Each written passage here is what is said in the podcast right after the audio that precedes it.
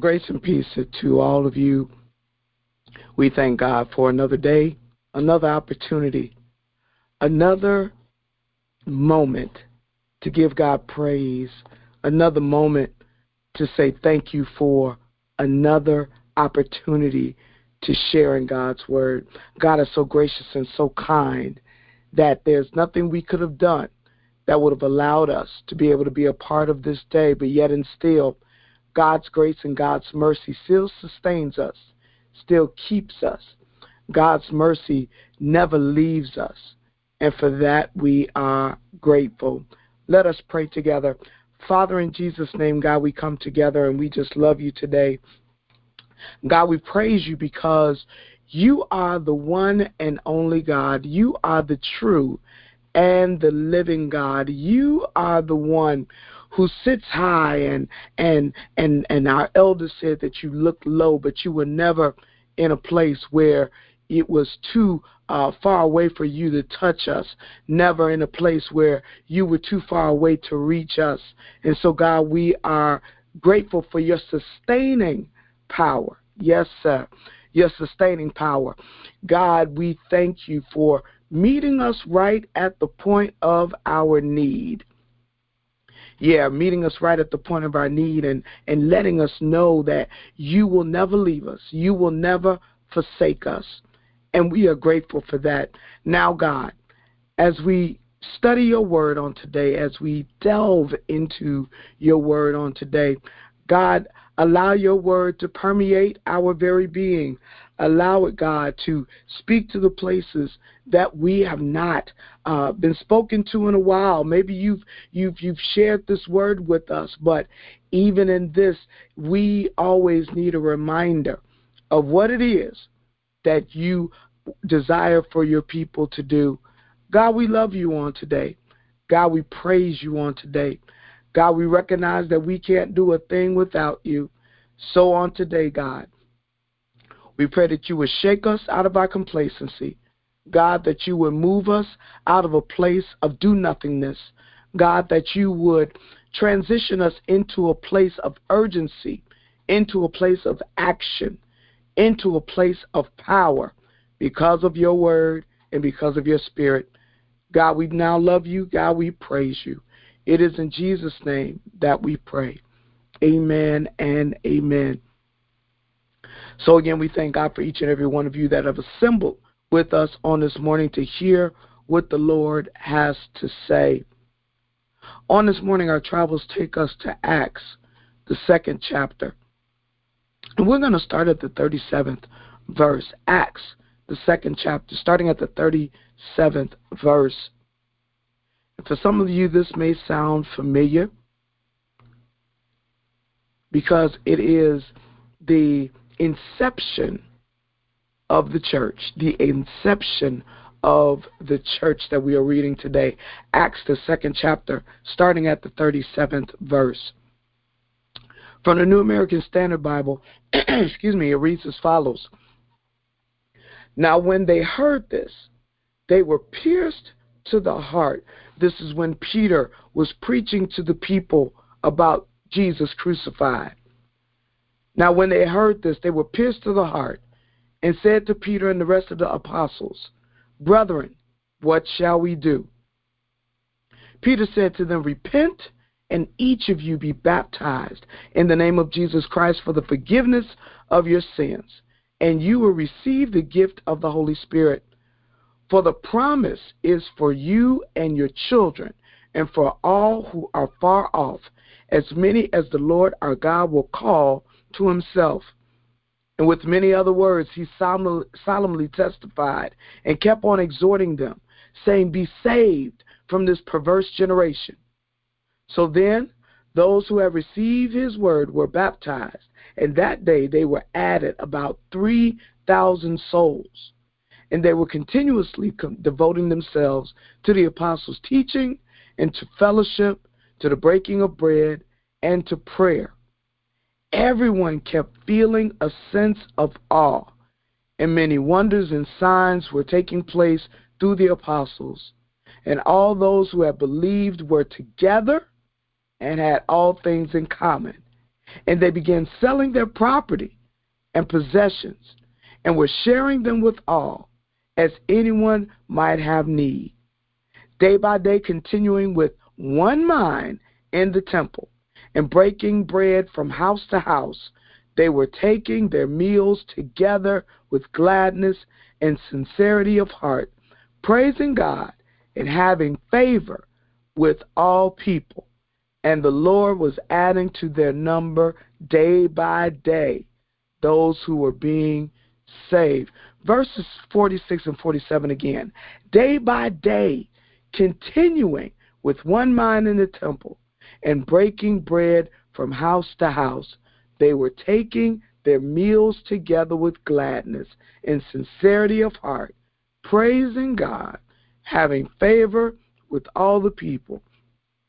And the Lord was adding to their number day by day those who were being saved. And word of the Lord is blessed. On this morning, I want to talk to you about the lifestyle of an everyday believer. The lifestyle of an everyday believer. Those of you all who are members of of His house, um, because some of us are, are calling from other places, praise God. But those who are members of His house, you remember on Sunday we talked about transitioning from everyday Christians to being uh, from Sunday morning Christians to being everyday believers. And so there is a lifestyle that the everyday believer takes on. Again, this was when the church first began. So often we talk about, uh, well, you know, there's some things you have to move into. There's some things you have to get used to when you become a believer. And I want to dispel that myth. I want to do away with that type of thinking, thinking that it takes time for God to do things. The scripture says in verse 43 that miracles, signs, and wonders were taking place through the apostles miracles, signs, and wonders were taking place through the apostles. Have you ever heard of someone who's gone to a deliverance service and maybe they were alcoholic or maybe they were addicted to something or another, but when they got into the house of prayer and the saints prayed for them, there was a time that the mothers and the saints would tarry. Come on, somebody. You ever heard that word before? They would tarry with the saints at the altar for them to receive what it is they needed from God, whether they needed to, to get delivered from something, whether they desired to have the gift of the Holy Ghost, the saints would stay at the altar praying with them till they got what they needed from the Lord.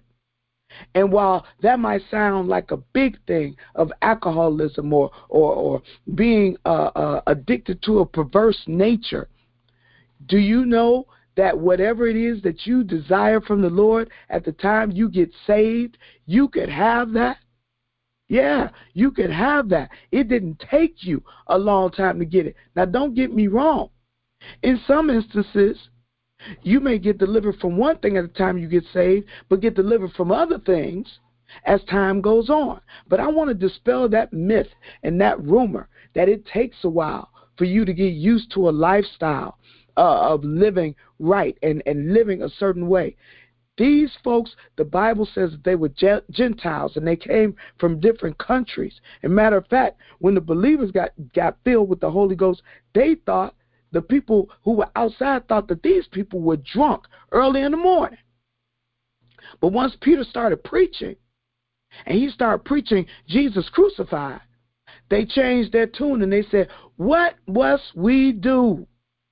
What shall we do? When they got convicted, the Bible says they were pierced to their heart. Said, What shall we do? Peter said, Repent and be baptized for the forgiveness of your sin, and you will receive the gift of the Holy Ghost. It wasn't, you come back next Sunday and we're going to baptize all of you all. Or, or, or at the end of the month, we're going to have deliverance service and you come back. No, it's instantaneous. The Bible says in verse 41 those who received the word were baptized, and that day they were added about 3,000 souls. The next verse, they were continually devoting themselves to the apostles' teaching and to fellowship, to the breaking of bread, and to prayer. Saints, listen to me and hear me well. You do not have to wait. Thank you, Jesus you don't have to wait to become an everyday believer. Believe the teaching of the Word of God. You say, God, I want to be saved. You allow the Word to pierce your heart. Hallelujah.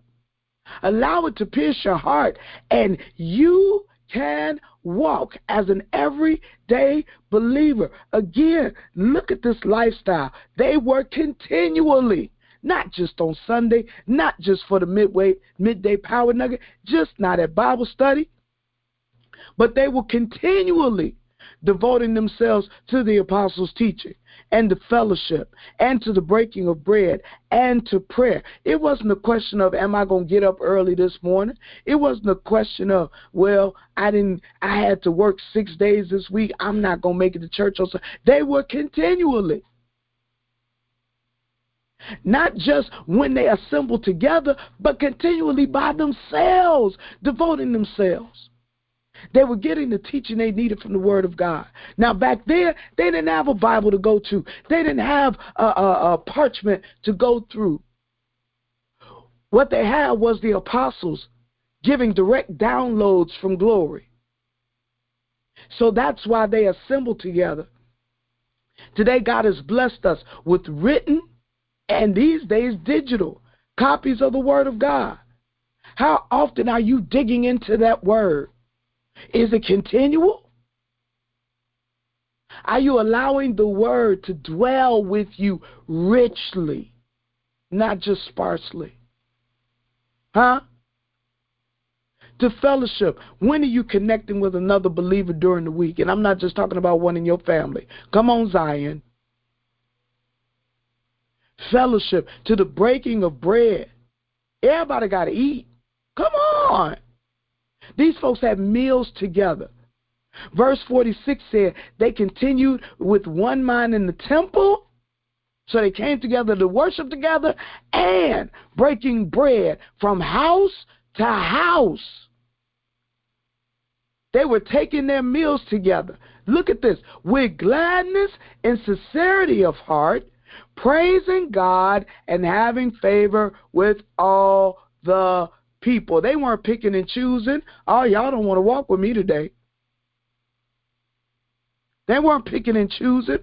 God has got to change all of us from being selective of the believers that we'll be with. Huh? You got to start checking yourself. Why is it that I won't hang with this believer? I know they saved. Huh? They they they too saved. Y'all, we got to stop that now. Don't, don't get me wrong now. There is an essence of authenticity and realness you ought to be able to experience with the believer. But by the same token, is there really a such thing as being too saved? Huh? Is, is it really? We have character preferences. I, I get that. Don't get me wrong. But nobody should ever be shortchanged out of you fellowshipping with them. But let me say this last thing before this time gets away from me. Verses 44 and 45, listen to me. And all those who had believed were together and had all things in common, and they began selling their property and possessions and were sharing them with all as anyone might have need. The last thing I want to say to you is that none of us should go without when we're in the midst of believers. None, none, none. Last time, none. None of us should go without when we are in the midst of believers. But on the flip side of that, quit being so prideful that you don't tell another believer that you're in need. That's what we're here for. And we're what? So much better together. The lifestyle of an everyday believer. Let's pray. Gracious God and our Lord God, we thank you. We thank you for reminding us of what our lifestyle should be like. God, I pray that this word would pierce our hearts and God would cause us to look in that mirror to see how we're measuring up with your word. God, help us to be a change agents today. In Jesus' name we pray. Amen. God bless each and every one of you. Go out and have an amazingly God blessed day in Jesus' name.